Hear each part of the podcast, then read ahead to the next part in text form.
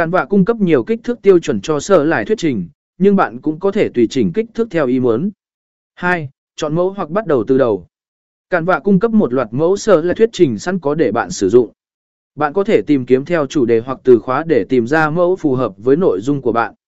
Nếu bạn không muốn sử dụng mẫu sẵn có, bạn cũng có thể bắt đầu từ đầu và tạo ra một sơ lại thuyết trình hoàn toàn mới. ba. Chỉnh sửa nội dung và hình ảnh. Sau khi chọn mẫu hoặc bắt đầu từ đầu, bạn có thể thay đổi nội dung của sơ lại, bao gồm tiêu đề, phương châm, thông tin chi tiết và hình ảnh.